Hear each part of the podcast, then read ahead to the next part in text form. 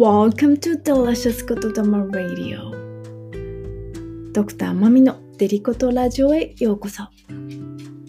命の美しさを味わうデリシャスな言霊をつらつら語り分かち合いちょこっと瞑想で締めくくるポッドキャストです。一人一人が自分らしく生き生きと輝く命の繁栄 Flourishing を祈りを祝し心を込めてお届けいたします。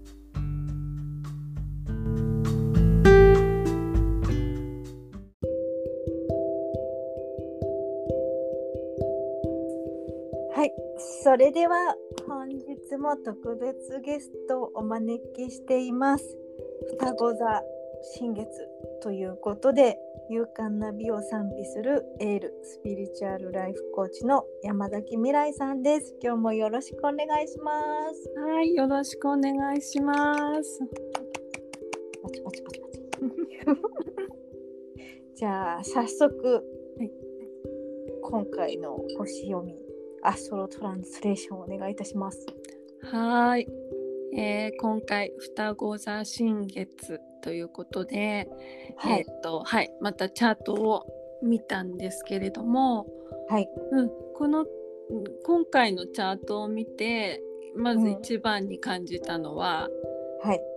前回の伊手座満月の時に月と太陽が向き合ってたんですけれど、思い出してちょっと今笑えてきた。そうそう楽しかったですよね。そうそうそうそうそうそうそうそれがはい。あの今回はもうほ一緒にくっついてるんですよ。ほうん、それがロックハウス双子座で一緒にいます。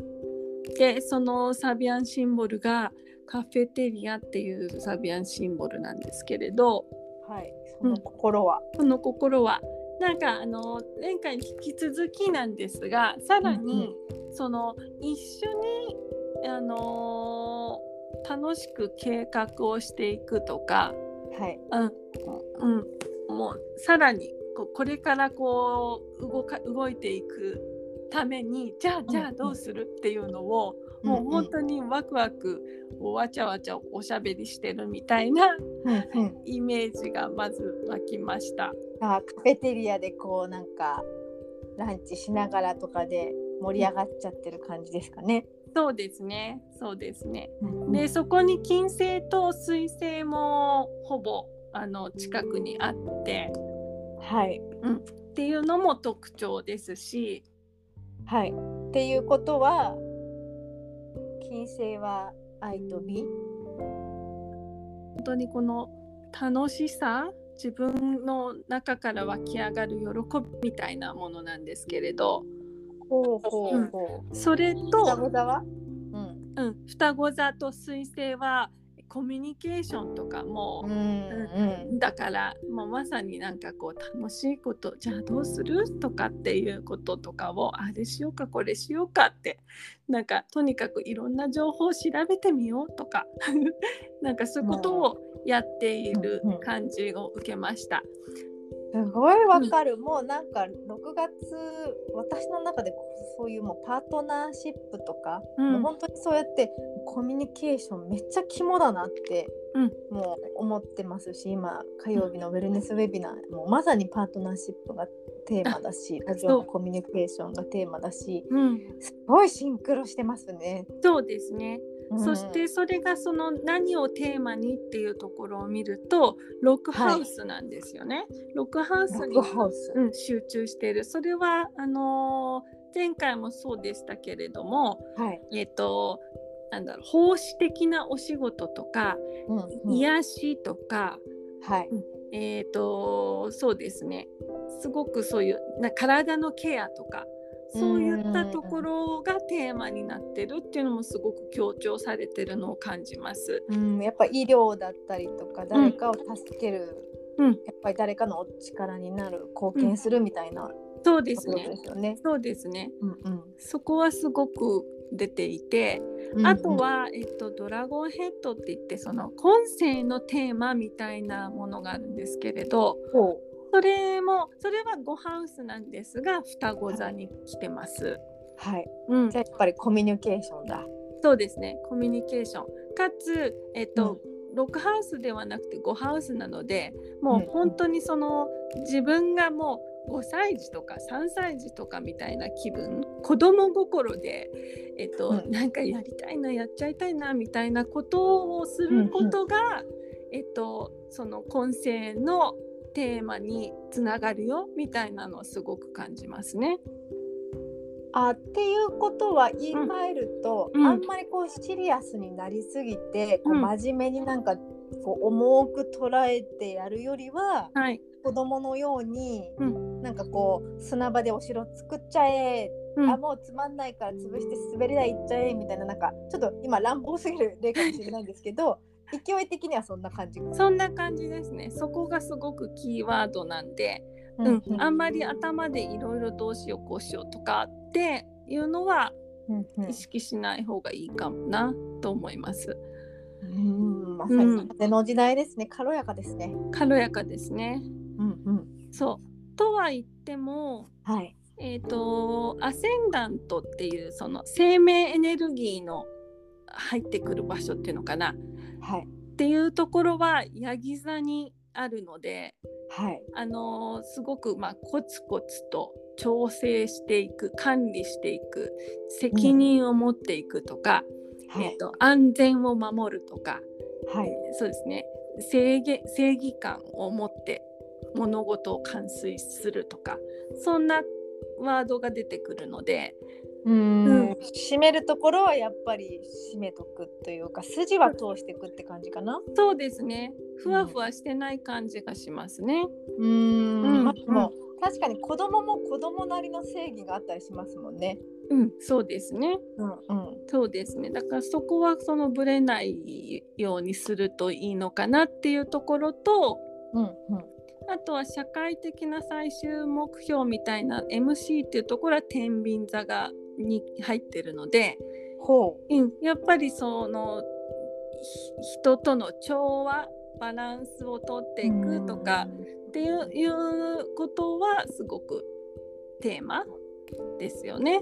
あやっぱりうん。コミュニケーションがだから鍵だし、まあ、パートナーシップ本当に誰かとどういうふうにつながっていくかって、まあもう人間として呼ばれてきた以上もう永遠のテーマですよね。あ、本当そうですね。うんそうそうそう。あのお羊座新月とかその三四回前の星読みはいはい、あのの頃はどっちかというとうんこうこもってたやつ。こもってましたけれども、うんうんうん今はもう本当にこの人と一緒にっていうのがやっぱり出てます。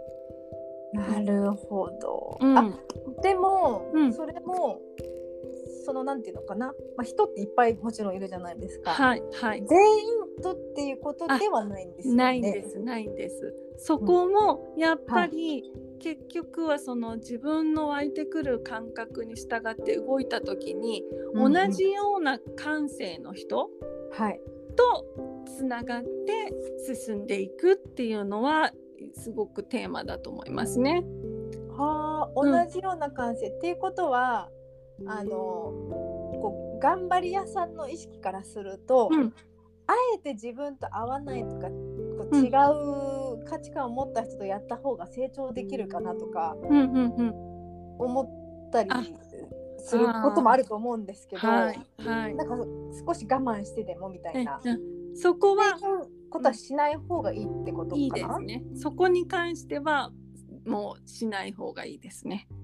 ああじゃあなんかその我慢して我慢してやってきた人からするともしかしたらえこんな楽しくなっちゃっていいの？っていうあ逆になんか抵抗ももしかしたら生まれるかもしれない？あそうですね。そう言ってみたらそうかもしれないです。今まで慣れ親しんでいた例えば我慢して合わせるっていう方が慣れてしまってる人にうんすると、えそんなわがままみたいじゃない？私の好き勝手していいの？みたいになってしまうかもしれないけどいやそうじゃないんですよっていうとこですね。この今うん宇宙が言ってるのは。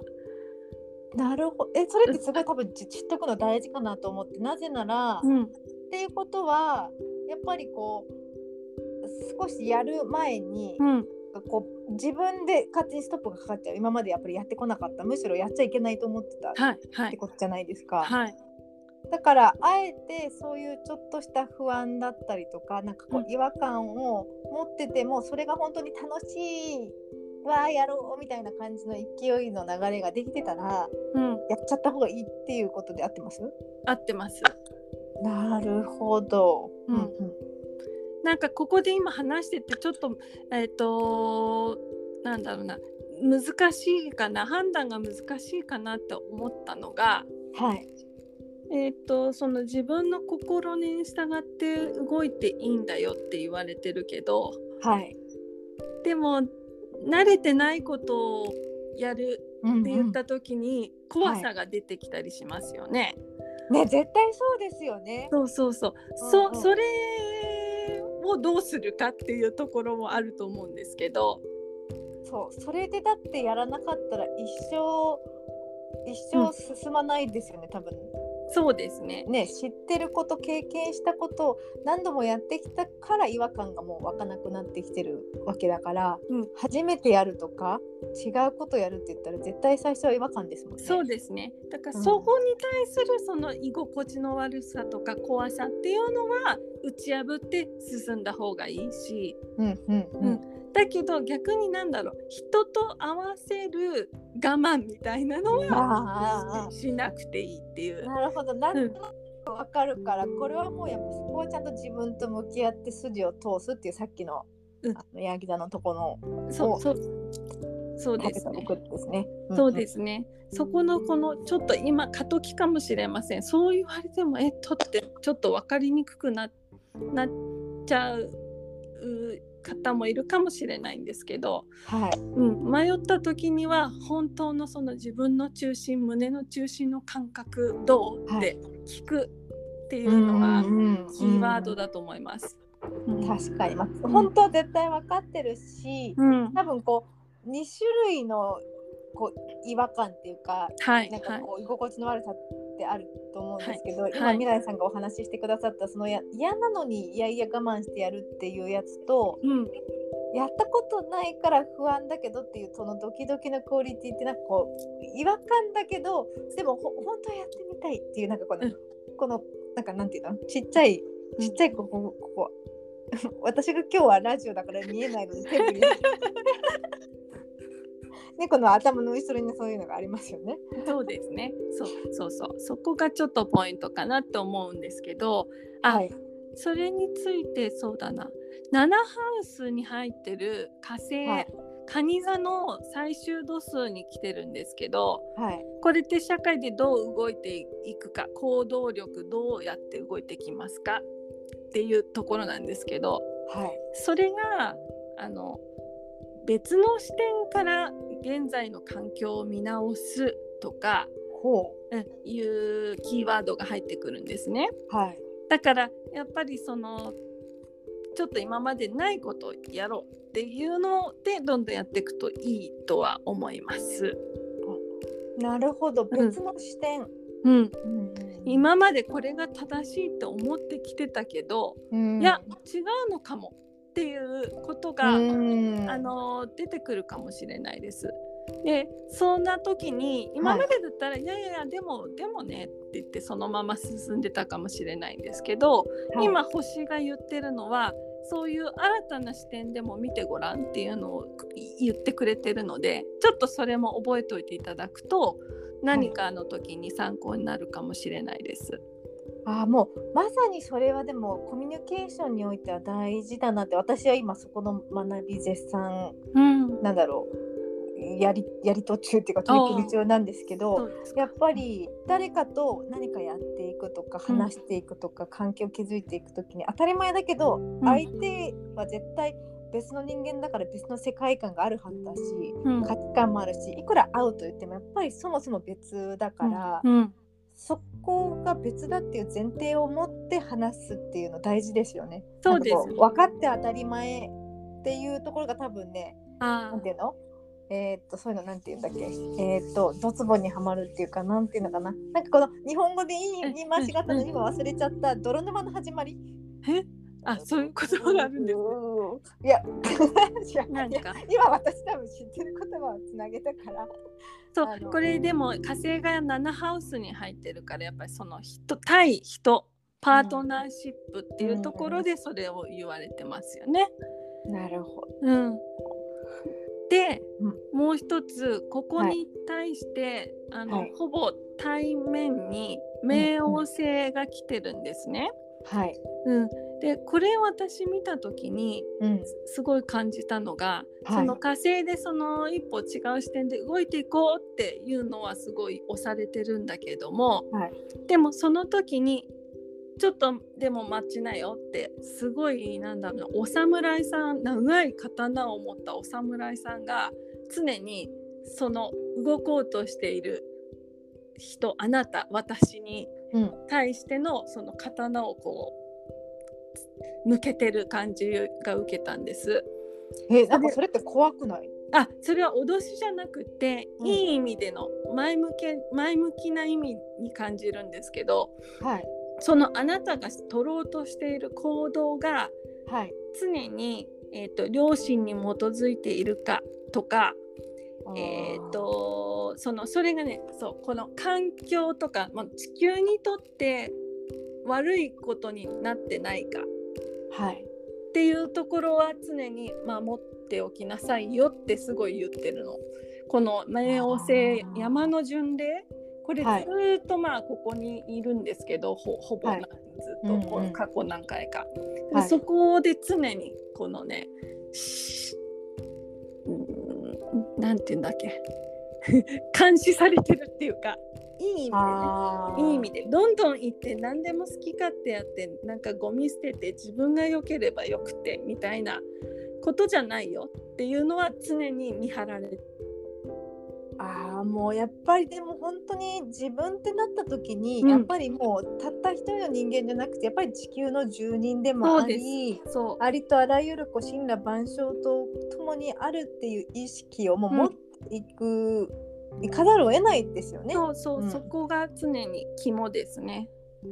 なるほど。というのはすごい言われてますすごい。スケール壮大パートナーシップもだからもう人だけじゃないっていうことですよね。地球ともパートナーシップだし、うん宇宙との惑星ともパートナーシップだし。そうそう。今もう本当にそういう視点で生きていかないといけないレベルになってるから。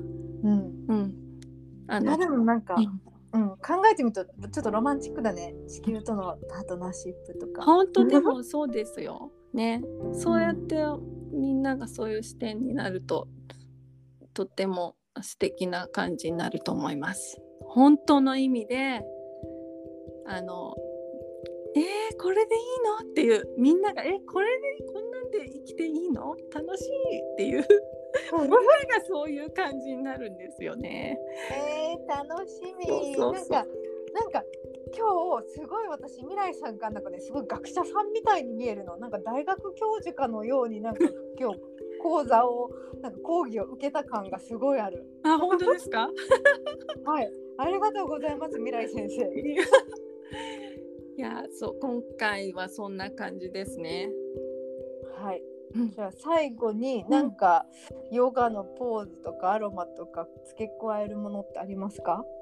今回はちょっとあえてそのヨガアロマっていうところにとらわれずに一つ、はい。一言すごいお伝えしたいなって思うのははい。普段やってることと違うことをしてみてくださいっていう感じかな。あーやっぱそこか。うん、知らないことをやってみるとかっていうことですもんね。そうですね。すっごい身近な小さなレベルで言うといつもお家出たら右側から行きますとかっていうのを 左から行ってみるとか。あうん、ドアから出て右に行くのを左に変えるとかね。そそういうレベルでもいいと思うんですけど。見えるものが違うしあと判断する時にいつも、うん、こういう感覚で決めるっていう時にそそれにあそれでいいのかなってちょっと問いかけてみる自分に問い直してちょっと違うだけで全然違いますもんね。ベッドを右から降りるか左から降りるとかね。そう違いますね。うんそう思います。すごいなんかめっちゃ充実したなんかひとときになりそうですね。そうですね。あの、はいうんはい。金環日食。はい。そう。ね。最後になんか重要な言葉今言ったでしょ。締めくくろうとしたのに。そう、すえ何？ごいね、重要なタイミングだったんですよね。あの、はい。なんですよ。うん、今。それは解説しなくていいんですか？最後にちょろっと言いましたけど。ぶち込んできた。それじゃあ言って終わってくださいよ。あのそうですね。5月26から6月10日までの間にはい起きたこと、出会った人、はい。うん、出来事っていうのを振り返ってみて、うんうん、そこにすごくキーがキーワードがあったりすると思いますので、うん、あのー新月以降で遅くないので振り返ってみていただくのもいいと思いますね。5月25から6月26うん。26から6 6から。10日？はい、うん。が、えっと、月食から日食までの間だったんですけど、そこってやっぱりすごいその今世での、えー、とご先祖様とかそういうことだけじゃないもっともっと壮大なあのレベルでのはいで受け継ぐものの情報が入ってきてる時なので、はい。うん、そそれぞれ皆さん違うと思いますけれど、はい。うん、ちょっとそれをふんって流さないで見直してみるっていうのも大切だと思います。了解しました、はい。村井先生、今日はかなりあのいつも楽しいしいつもすごく充実した内容なんですけどなんかこう大学レベルの講義な感じがしてすごくはい。楽しむんだけどなんかすごいすごいなんかこうやろうっていうなんか今、うん。なんかやる気をもらいました。そうですね。はい。ぜひぜひ参考にしていただけると嬉しいです。はい。では皆さんもそんな感じでこの双子座新月お楽しみください。はい、では勇敢な美を賛美するエールスピリチュアルライフコーチの山崎未来先生でしたありがとうございましたありがとうございました。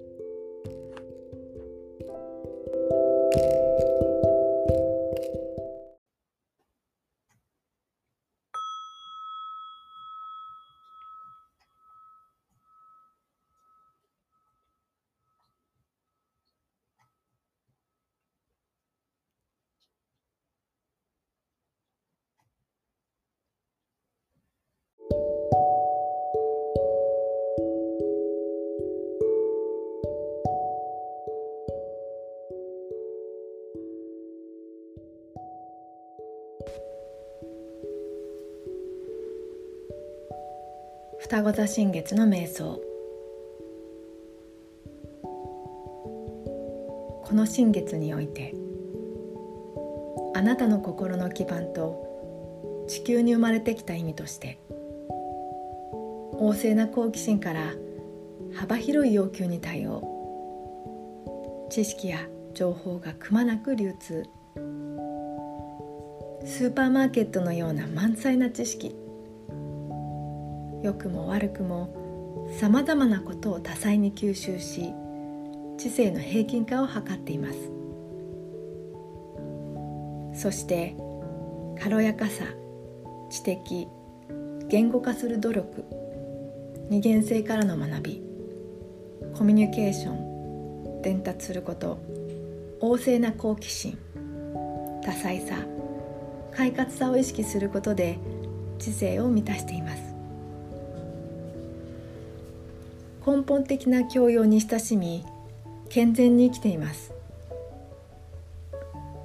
人類全体につながる深い知識や知恵について探求し理解しています。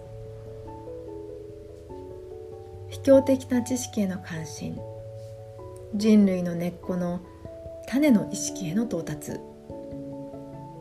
いつの時代も変わらない根源の知恵。文化人類学などの世界中の知恵や神話の研究に親しんでいます。そしてそのあなたの学びとは自己と社会との調整。つまり仕事を通じての成長健康を通じての成長人の役に立つこと体のケア健康状態技能訓練熟練栄養学癒し奉仕義務的な仕事をテーマとして着実に習得されています。あなたの生命エネルギーは自己管理責任感保守的物事を完遂しようとする熱意。社会の安全性を守る正義感制限を理解しようとする権威主義を含んでいます。あなたは具体的な結果に価値を見出しています。はっきりした具体的な行動や表現を通してあなたは自分自身を確認できています。自分の意思を明確にするために経験の幅と深みを増大させています。目的が達成されるとすぐに放棄できる姿勢。そんな軽やかさも特徴としています。あなたの社会の中で達成していく目標磨いていくスキルによって自分の選んだものを信じることができます。運命が激しく変化し常に何かに反応し動かされる。そんな内側からの変化も受け入れることができています。あなたは変化するほどに成長しています。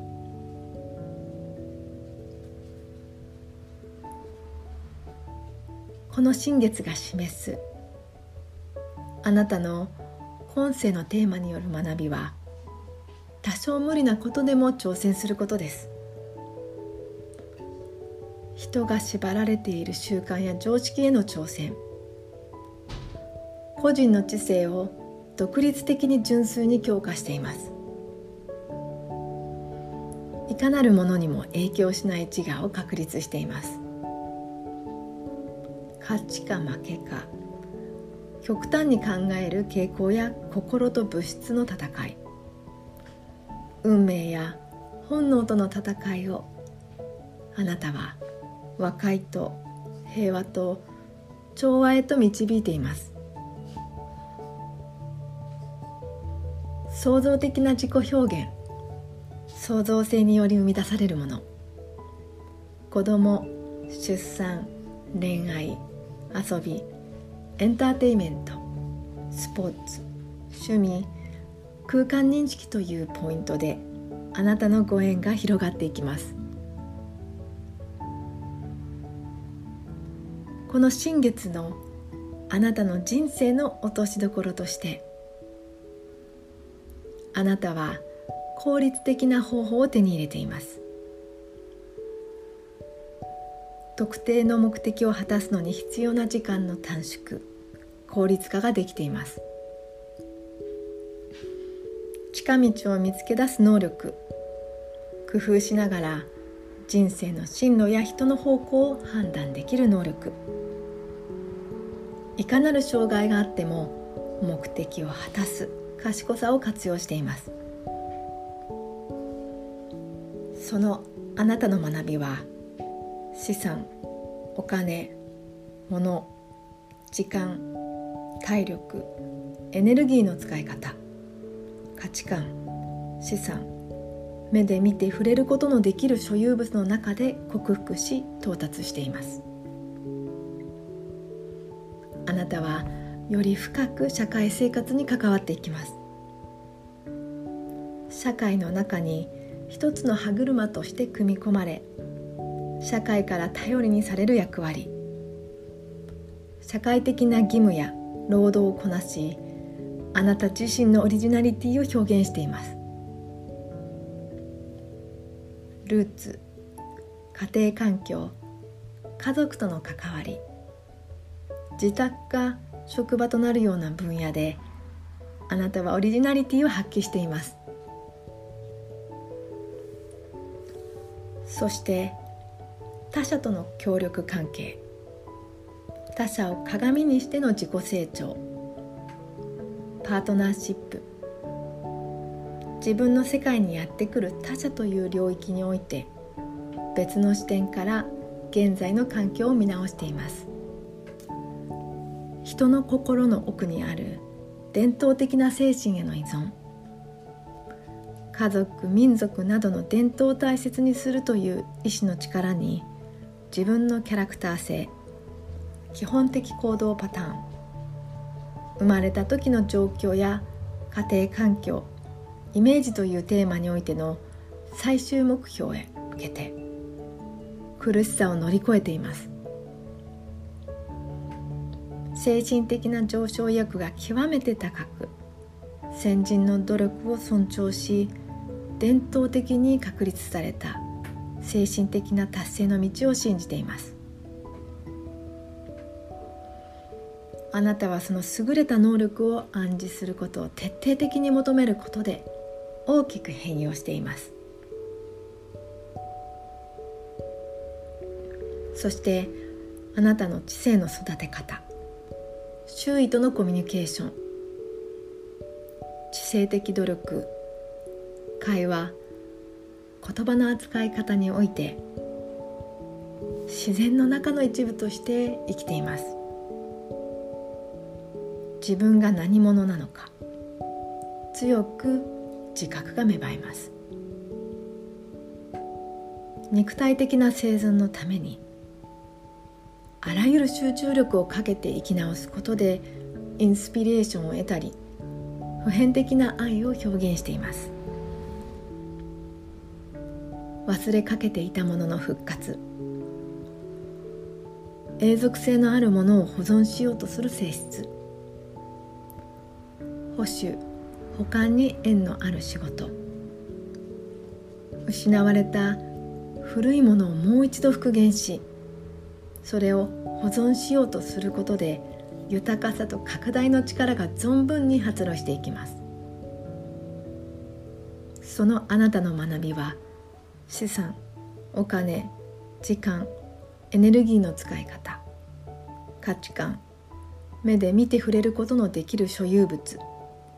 祖先。所得能力と通じて発達していきます。この新月のあなたの楽しさや自己表現は理解されるよう表現方法を試行錯誤して達成していきます。安全さに向けて訓練を始めています。表現力の訓練。自分の主観的な印象や考えをはっきりと人に理解できるものに作り変えています。体験したことのない新しい技術を身につけるための苦労を喜んで引き受けています。技術者職人クリエイター宝飾関係という仕事の特徴があります。そしてその学びとは他者を通しての感性他者との協力関係他者を鏡にしての自己成長パートナーシップ自分の世界にやってくる他者をテーマとして発展しています。宇宙はあなたのあなたらしさを応援しています。私たちも。あなたのあなたらしさを祈っています。